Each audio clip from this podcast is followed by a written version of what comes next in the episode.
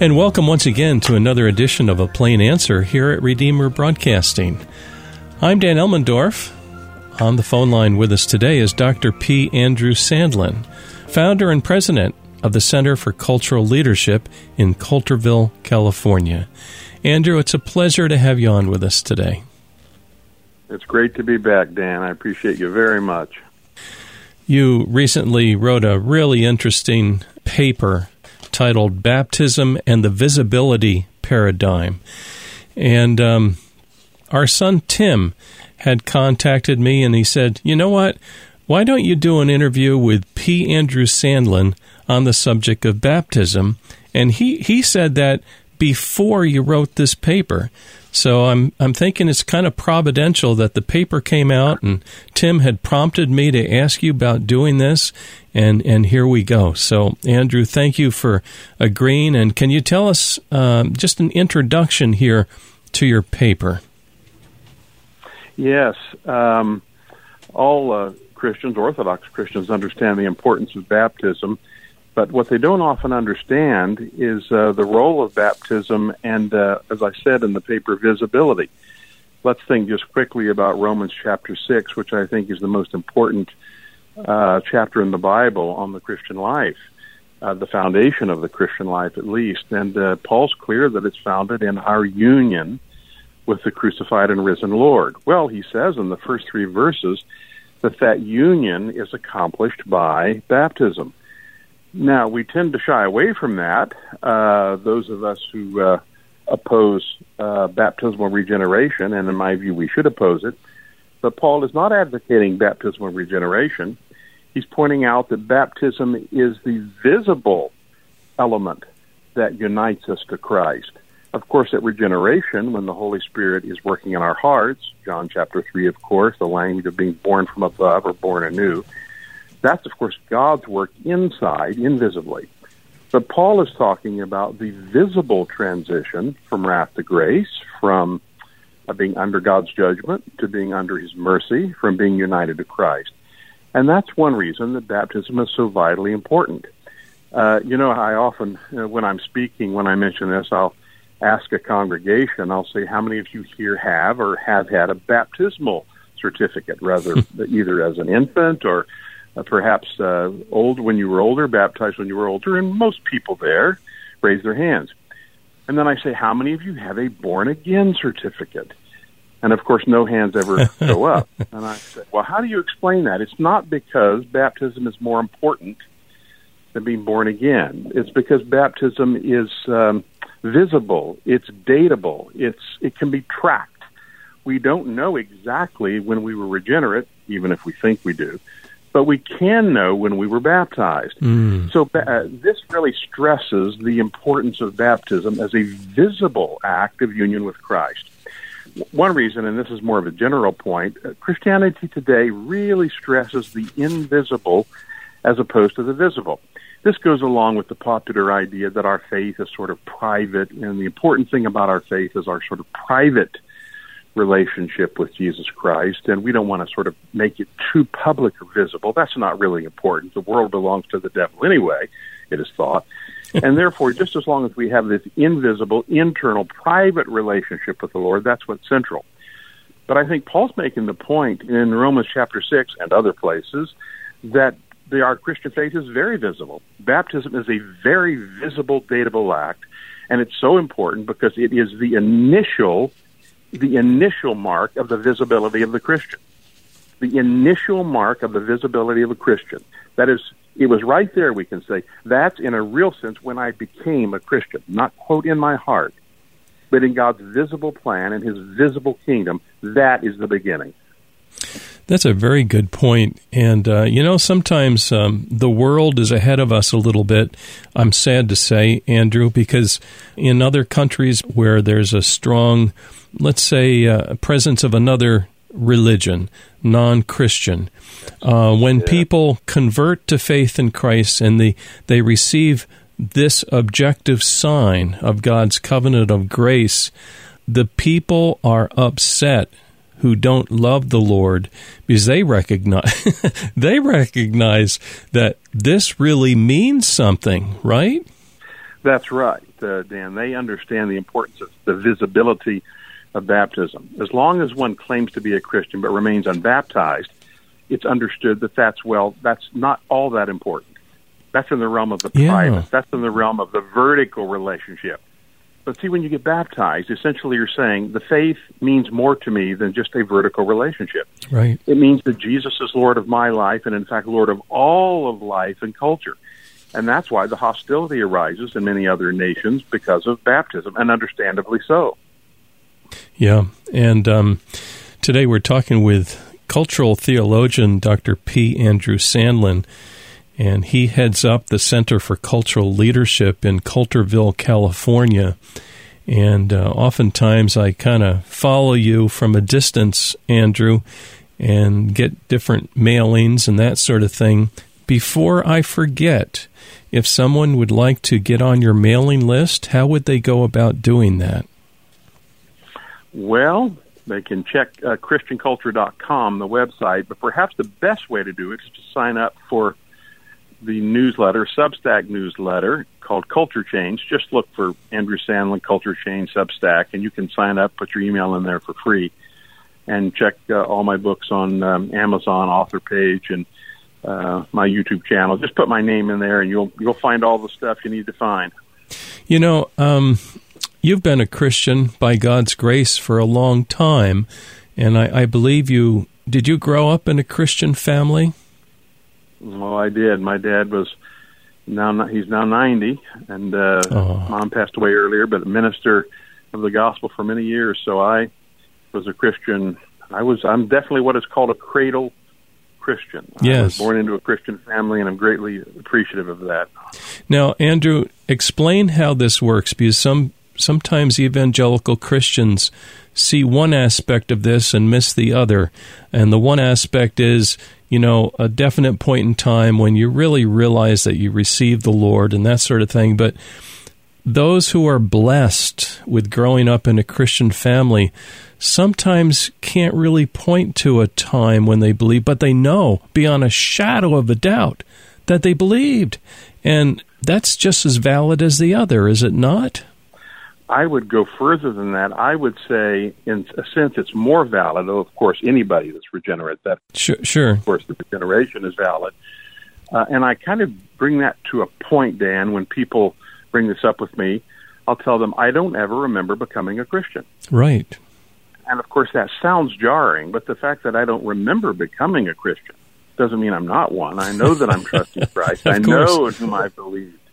Uh, but the fact is, we uh, if we if we are, and here's a good way of putting it. I often in the churches I pastored, I would tell the congregation, we're here to nourish the lambs in the gospel. These littlest ones, from the smallest age, we nourish them. And I also believe that uh, my view is, and you know, there are some that strongly disagree, that we should assume that those who are born into the born, though no one is born a Christian, you are born into a Christian family. Right. You can be born into the church. Let us assume that these are among God's chosen ones and treat them as though they are. Point out, the, of course, that they're sinners. They must always be trusting in Christ and not simply try to push them to a point of a, a conversion experience. Uh, actually, the knowledge of a conversion experience is very rare in the Bible. Paul the Apostle is pointed to, but he, of course, is a great exception. Most of us, of course, have not been thrown off our horses and seeing a great light. uh, Paul was the exception. The Bible says, one born out of due time. Most are like Samuel, or like David, or like Timothy. From a child, they have known the Holy Scriptures that are able to make them wise to salvation. So um, I think that is the normative way, and becoming converted when one is older, though that also is glorious, is the less normative way. Yes. Yes, and that that was pretty much I think the way it worked with our children where from a very early age they just knew the Lord. And um, it was it was difficult, you know, we went through some transitions on our view of baptism and that sort of thing, but um, as we transitioned to more of a reformed outlook, um, it was surprising how that we got some pushback from fellow Christians when our youngest was was baptized, and it was a very valid baptism, I might say. Yeah. Um, but it just didn't fit with their paradigm. But in your paper, you talk about the invisibility paradigm. A lot of paradigms here. Can you talk about? Yeah. I think you already touched on it just a little bit more. Um, peel the the layers of the onion on this section, the invisibility paradigm. Yes, uh, that actually is in many ways a form of worldliness. Um, let me give you a quick example of that. You'll hear a lot of men. Uh, this happened to NFL players and some celebrities. They, uh, in particular, men who have abused women, their wives, girlfriends. They'll um, they've been shown to have done this, and they'll come out with a public statement and say, "I just want everybody to know that that's not who I am. In my heart, I'm different from that. Where you can't see, that's not who I am." But according to the Bible, that is who we are. Our visible actions are a reflection of our heart. Right, right. Uh, the problem is we're wanting we're we're sort of gnostic and sort of assuming that what is visible and tangible is inferior and unimportant. What's really important is what no one can see. Good point. Uh, but that's not true in the Bible. That's not true in the Bible. This, there's also a problem, even among many Christians, with the strong emphasis on the invisible church. Now, uh, that is an acceptable uh, way of speaking as long as we understand that what it really means is an invisible dimension to the church. What the reformers meant by Right. that is that God sees those who are truly converted within the visible church. Unfortunately, today, visible church has become an excuse not to be a part of the church or to say, you know, I'm a part of the invisible church. I don't need to attend church. My baptism's not important. I don't need communion Mhm. because I'm a part of this other body. But there is no there's no such actual body as an invisible church. There's an invisible dimension to the church, but there's no such thing as an invisible church. Every church in the Bible is visible. The book of Hebrews even speaks about the church in heaven. Well, that's not invisible. It's it's very visible, uh, not to us, but it's very visible to the Lord. So, um, I think that is a is a real problem in our Gnostic age. And baptism, and I guess my point here, Dan, is that baptism is a strong strike against that notion. Yeah. Baptism is highly visible. It's highly datable. It's something somebody can point to. When our children drift from the faith, we can say, "Listen, you belong to Christ." And if they say, "Well, I don't remember when I trusted Jesus. I was so young," it doesn't matter. You have this mark of baptism, a sign and a seal of God's covenant work in your life. That means His mark. It's almost like a brand. And I don't want to be too facetious here, but we brand cattle, and though in a higher way, in a more in a godlier way, God brands His own. He brands them with baptism. Yeah, yeah. Now the another interesting case.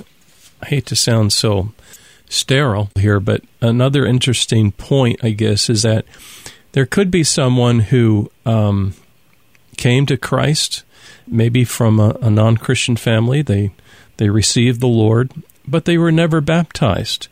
Uh, it's appropriate for that person to seek out baptism at this point, right? Oh yes, uh, there were certainly in the Bible adults, and in fact, most of them in the New Testament were baptized because the gospel was going to the Gentiles, Yes. and many of them hadn't heard, and so many of them. You read about Paul's missionary journeys; many, many were baptized.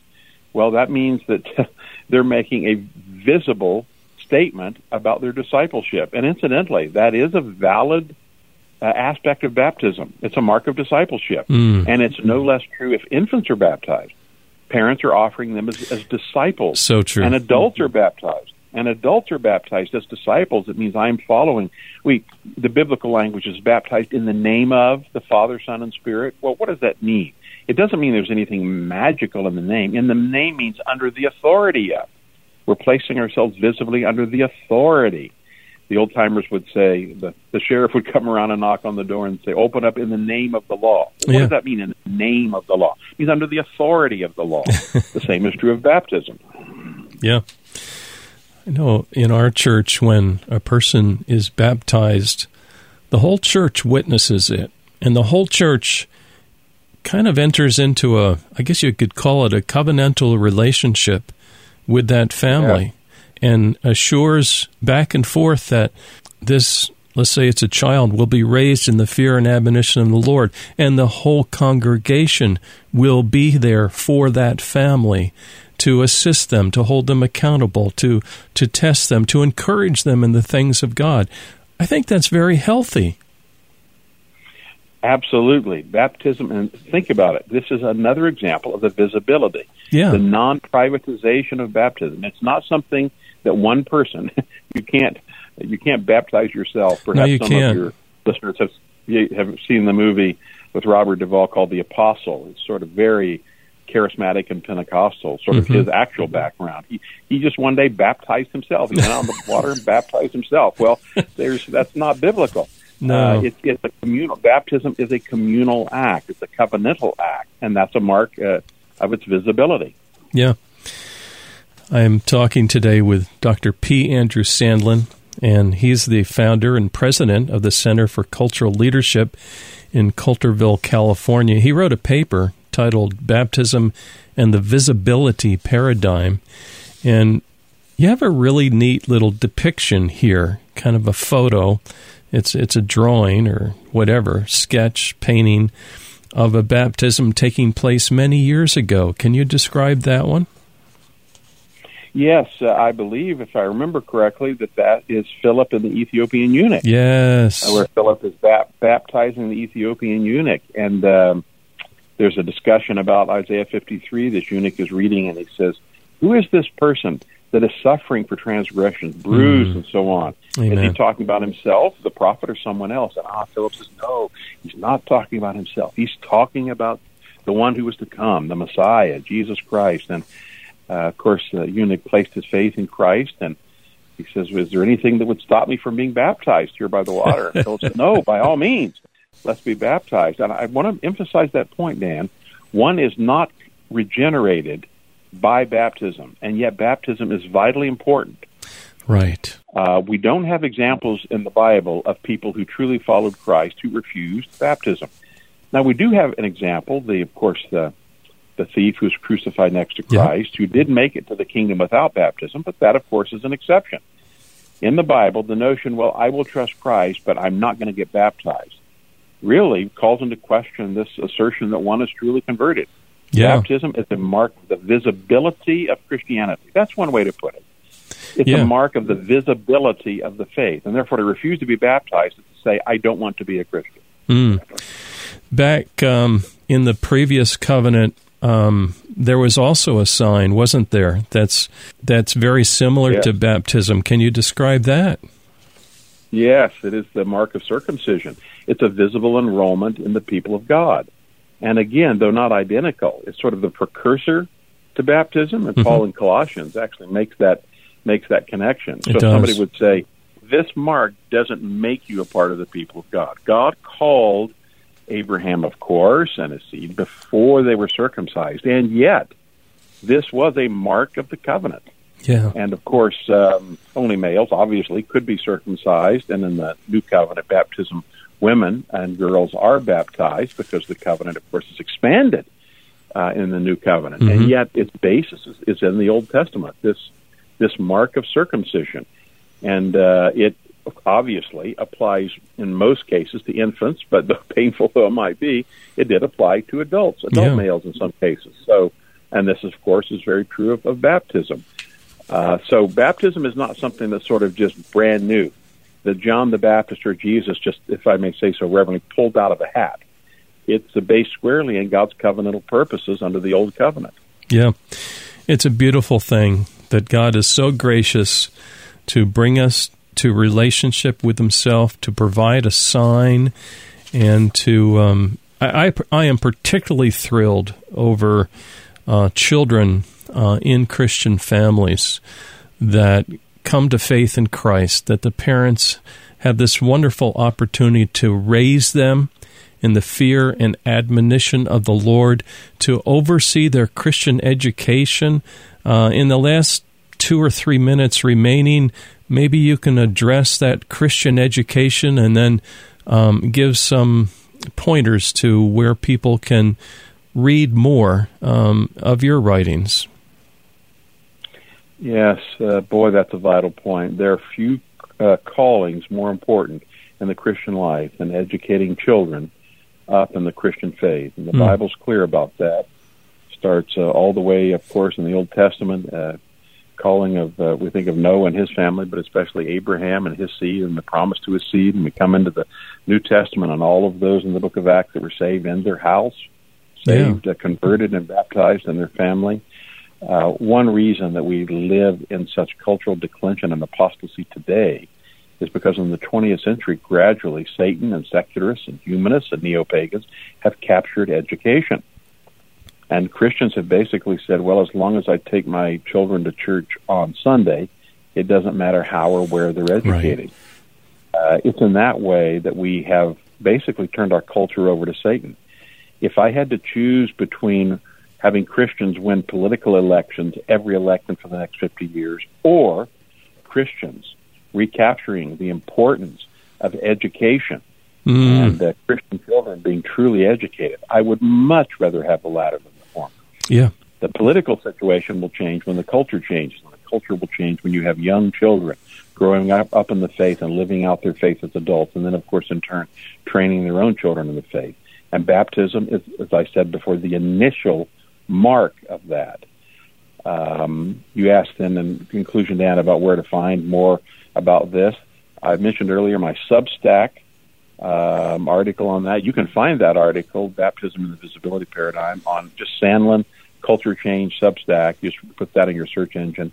You can sign up for this, uh, as well as my books. I've got a couple of books on the topic of training children in the faith. You can read those and about uh, marriage. I deal with this in my book on marriage. You can check that on Amazon. But um, anybody who wants to contact me can do it at christianculture.com. You can find contact there. But that'll uh, that'll at least keep people in contact if they want to discuss it more. Yeah.